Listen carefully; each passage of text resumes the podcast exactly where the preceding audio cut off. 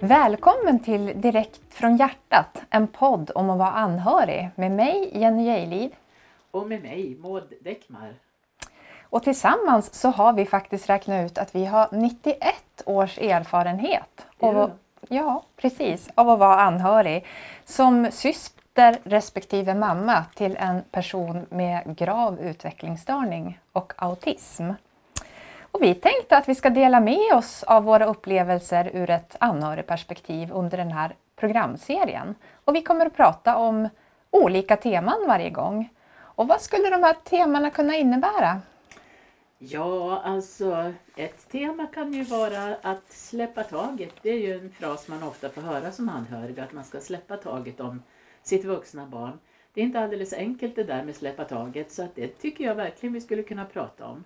Vem tar taget och hur tar man det? Ehm, att prata om normalitet till exempel, är ett viktigt ämne tycker jag. Eh, Vad är det som är normalt? Finns det något som är normalt Mm. respektive onormalt? Och sen Jenny tänker jag att eh, det här, jag är ju 71 år nu, jag skulle gärna prata om åldrande därför att det är ju tankar som kommer, känner jag ju äldre jag blir, när jag inser på allvar att jag kommer inte att finnas med hela min sons liv naturligtvis. Och hur blir det då? Vad händer då? Mm. Sådana saker och mycket mer naturligtvis. Ja men precis, jag tänker också så att vi kommer att vidröra många olika delar utifrån olika perspektiv. Och då är det ju egentligen det vi kommer in på idag. Att vi tänkte gå lite djupare in i det här med olika perspektiv. Ja, och, och innan vi gör det så skulle jag också vilja säga att ibland kommer vi att komma in på eh, ja, man kanske exempel där vi utgår från oss själva. Eh, men även från Fred som han heter, våran, min son och din, din bror. Och då vill jag bara påpeka att det är med största respekt för honom och även för oss själva naturligtvis som vi, som vi delar med oss av de exemplen. Men när det gäller det som vi tänkte prata om idag, eh, de här olika perspektiven, så tänker jag eh, alltså att det här tidsperspektivet, Freds perspektiv är väl kanske det mest centrala i det här. Det är honom vi alla kretsar runt när vi pratar om våra olika perspektiv. Han föddes år 1975. Han kommer att leva dit fram och hur länge vet ingen av oss. Idag är han 47 år, han fyller nästa vecka. Eh, var han befinner sig på sin tidslinje, ja det vet vi tack och lov inte. Så visst är ju allting ordnat så att vi inte behöver veta när vi ska dö. Eh, I hans, mitt perspektiv, om jag säger så som förälder, eh, det är ju långt. Det är ju från det han föddes. Jag är ju en av de få som var med i den där förlossningssalen. Jag och hans pappa. Eh, och, och jag följer, har ju följt honom genom livet i princip varje dag. Idag bor han visserligen i en LSS-bostad där det finns personal. Men vi ringer ofta, vi träffas. Jag följer med i hans liv fortfarande. Och jag kan ju känna att hans historik, hans hela historik, kunskapen om honom som person och, och, och familje, vad ska jag säga, familjerelationen. Ja men den har ju jag och hans pappa under hela den här tiden. Det får man väl ändå säga. Ja, men jag, håller, jag håller verkligen med, så är det ju. Och sen så har ju du och jag pratat om många gånger att syskonrelationen den kan ju till slut vara den som är längst. Eftersom jag och Fred är ju ganska lika i ålder. Jag är två och ett halvt år yngre. Men det är ju inte någon jätteskillnad i ett livs, livsperspektiv. Så jag tänker att det skulle ju kunna vara vi förutsätter ju i alla fall att det är så att det kanske är Fred och jag som är de som är kvar på slutet och blir ungefär lika gamla. Och då blir ju det perspektivet på ett sätt det längsta. Det är ju Verkligen. också intressant. Och det är ju något som man kanske inte tänker på så många gånger men det är Nej. precis som du säger att syskonrelationen är ju kanske den längsta i livet. Det gäller ju oss alla. Absolut, precis. Ja, ja. Mm. Jag tänker också många gånger på det här med personalperspektivet Jenny. Mm. Alltså det, om jag tänker utifrån Fred. Hur mycket personal har han träffat i sitt liv?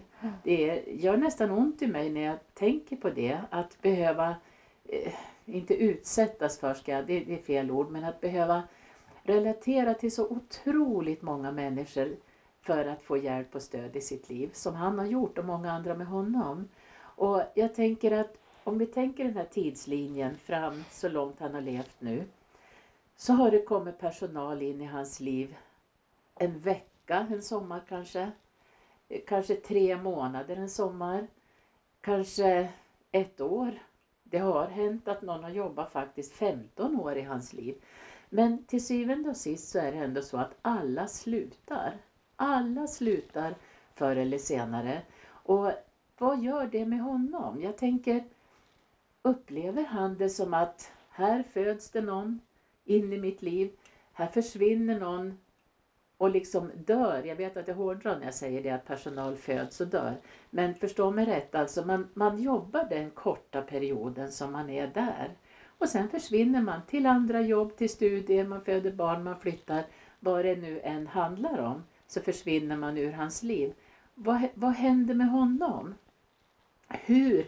Jag tänker ibland vad fantastisk han är som gång på gång på gång faktiskt vågar ge sig in i att känna tillit till en ny människa, en ny personal. Mm. Eh, personal är ju också olika.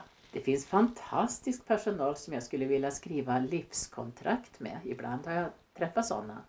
Det finns bra personal och sen ibland är det ju tyvärr också så, måste vi väl ändå erkänna, att det finns personal som kanske inte skulle ha jobbat som inom det området. Man kanske bara går dit och sköter sitt jobb mer eller mindre och lyfter sin lön. Ja, men jag, precis så tänker jag också. Och då blir det ju lite intressant med den här äh, synvändan som man brukar prata om. Att ibland kan man ju också vända på perspektivet och tänka lite annorlunda. Att jag håller ju precis med dig. Vissa kontakter Fred har haft, fantastiska lärare eller fantastisk personal hade man ju verkligen velat skriva ett livskontrakt med. Men sen utvecklas vi ju faktiskt också ibland av att människor slutar. Det gör ju du och jag också, att hur sorgligt det än är att sluta på ett arbete så kanske det är det som också får oss att utvecklas. Jag tror ju att det är lite samma för Fred. För han är ju också en människa som, som oss och, och, och behöver de här utmaningarna eller kanske att ja, nu blir det annorlunda men det behöver inte bli sämre på sikt. Och även också som du var inne på, ibland har vi faktiskt känt att det här har inte varit så bra för Fred när det gäller personal eller ja, i skolan eller där han bor. Och då är det också faktiskt fint att en del faktiskt kanske går vidare till annat. Ja, Mm, men, ja. ja. men det är verkligen sant. Och, och eh, visst, ibland kan man vinna på att eh, någon slutar som kanske borde sluta. Eh, och ibland kan man vinna på att människor jobbar kvar. Det, och det där går ju liksom aldrig att avgöra mer än från fall till fall så att säga. Men utifrån Freds perspektiv så tänker jag ändå att han ska gång på gång hitta ny tillit. Han ska låta någon ny människa stötta och hjälpa honom med hans hygien, intima saker. Eh, Eh, och det är lätt till när man har så här oerhört många personalperspektiv i sitt liv också genom åren. Att han tappar sin historik. Att, eh, jag menar det är ju många personer som har det som Fred som har svårt att behålla vänner, relationer, en arbetskamrat, en skolkamrat. Därför att det hänger väldigt mycket på personalens intresse och, och kunskap och, och, och engagemang. Hur hans liv blir. Mm. Ja, men det håller jag verkligen med om och det är också precis det där du nämnde att, att personalen föds och dör för Fred i, tror jag, en större utsträckning än för dig och mig. För vi kan ju faktiskt ha kontakt med en före detta kollega och säga att du, jag saknar dig. Ska vi ses och ta en lunch? Men precis som du säger, för Fred, vi vet ju inte riktigt hur mycket han förstår heller alltid. Så för honom kan det ju verkligen bli så att någon han har träffat dagligen i 15 år som längst. För han har ju också haft turen att ha fantastiskt fin personal lång tid genom sitt liv. Det är klart att om den bara försvinner, då, då blir det ju verkligen som en död. Och han, han, kan, han ringer ju inte och, och stämmer en träff sen, för det har ju inte han förmåga till. Nej. Utan många går ju vidare och så är det över. Ja. Så att, eh, ja. Och det krävs ju engagemang av personal för att man faktiskt ska stötta honom i att han får behålla sina relationer, sin historia, sin, sin familjehistoria, vem han är och var han kommer ifrån. För så är det för oss alla, att vi har en historia bakåt. Eh, och det, det märks ju i olika saker, hur vi klär oss, hur vi för oss, vad vi använder oss av för språk. Alla har vi en historia som vi på något vis ändå gör att vi utvecklas åt något håll. Eh, och, och, och det ska ju han stöttas i, han som alla andra egentligen. Mm. Och då tänker jag på den här frasen, vet du, som jag tror i all välvilja jag har fått höra som mamma många gånger att men nu kan du släppa taget, nu tar vi över, har personal sagt till mig ibland. Och jag har pratat med många, många anhöriga genom åren i, i mitt arbete eh, när jag har jobbat ja, runt om med utbildningar. Så har jag fått höra det här många gånger. Andra mammor och pappor som har sagt att man har blivit rådd att släppa taget. En del blir ledsna, en del tar illa upp. Eh, och jag tror det handlar ibland om att man inte riktigt förstår vad det betyder. Vad är det för tag man ska släppa egentligen om sina barn? Jag menar, jag släpper ju inte taget om dig heller eller om mina barnbarn. Det är familjeband. Det släpper man ju inte. Nej, nej men jag, jag håller med. Ja.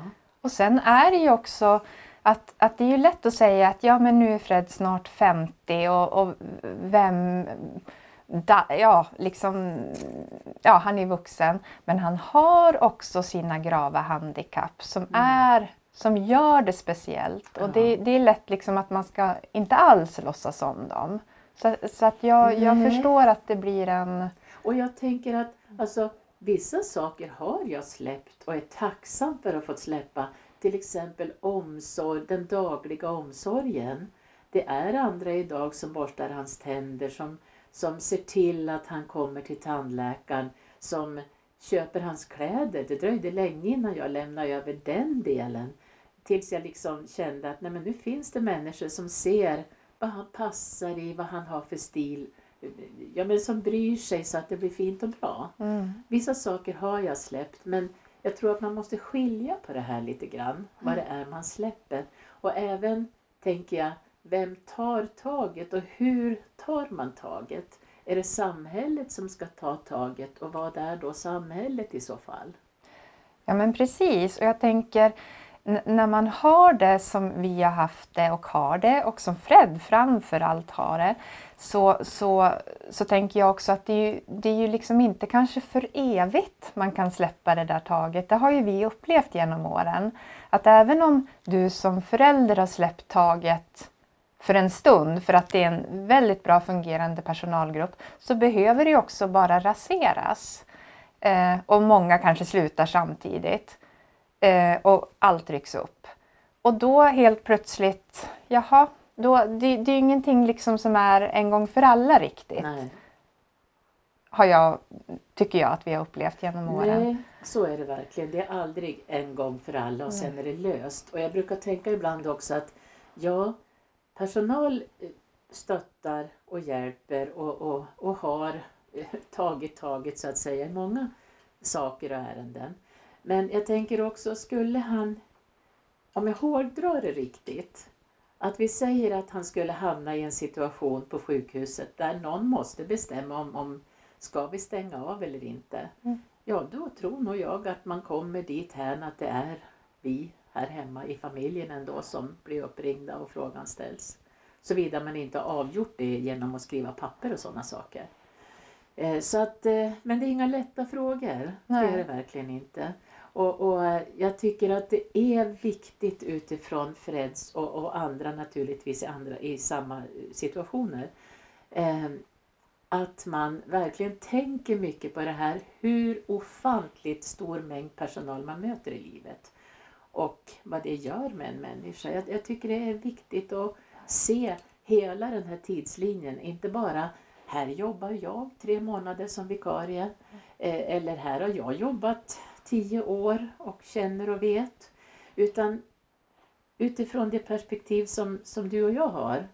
Och när vi säger att alla slutar alltid så är det ett, en viktig sak faktiskt att komma ihåg.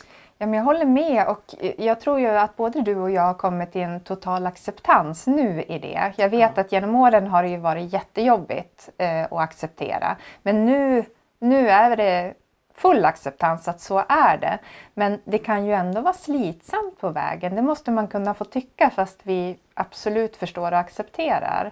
Och också tänker det här lite med energin. att Ja men hur många gånger i livet har inte till exempel ni som föräldrar kanske skapat material med Freds historia och så ska man liksom utbilda eller berätta för personalen. Men det är klart att den 315 gången så kanske man känner till slut att ja, ska vi fortsätta så här och ja. så om något år igen så är det nya. Mm. Alltså det tar ju aldrig slut. Nej.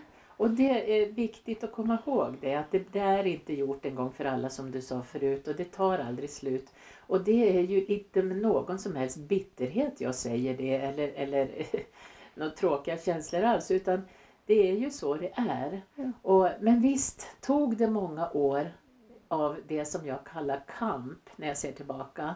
Eh, när jag liksom ja, men kände verkligen det här som en tyngd alla de här gångerna och jag led med, med Fred att han måste utsättas för allt det här.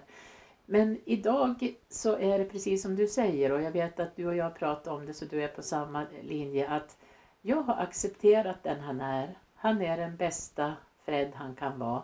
Han behöver allt det här stödet från det vi kallar samhället, kommunen, organisationen. Och vi kan bara vara med och stötta så mycket vi kan och, och få, få de mjukaste övergångarna som går. Mm. Sen är ju jag som mamma också bara en människa och orkar inte, är inte tillräcklig alla gånger. Men jag tror att jag fortfarande är en viktig person i hans liv, eller jag vet det. Och så länge jag kan så kommer jag att fortsätta att vara, vara en, en viktig person i hans liv och hålla, hålla, hålla en del av det här taget för att stötta honom. Mm. Precis. Ja, det var väl ungefär dit vi kom idag. Men jag tänker också det att vi ses nästa gång igen. Hoppas jag verkligen att du som tittar är med oss. Och vad ska vi prata om då Jenny? Då så ska vi faktiskt prata om syskonperspektivet. Det ser jag mycket fram emot. Det blir väldigt spännande. Eh, och jag vet att Jenny har mycket att säga om det. Så välkommen tillbaka och lyssna på oss. Hej då! Hej då!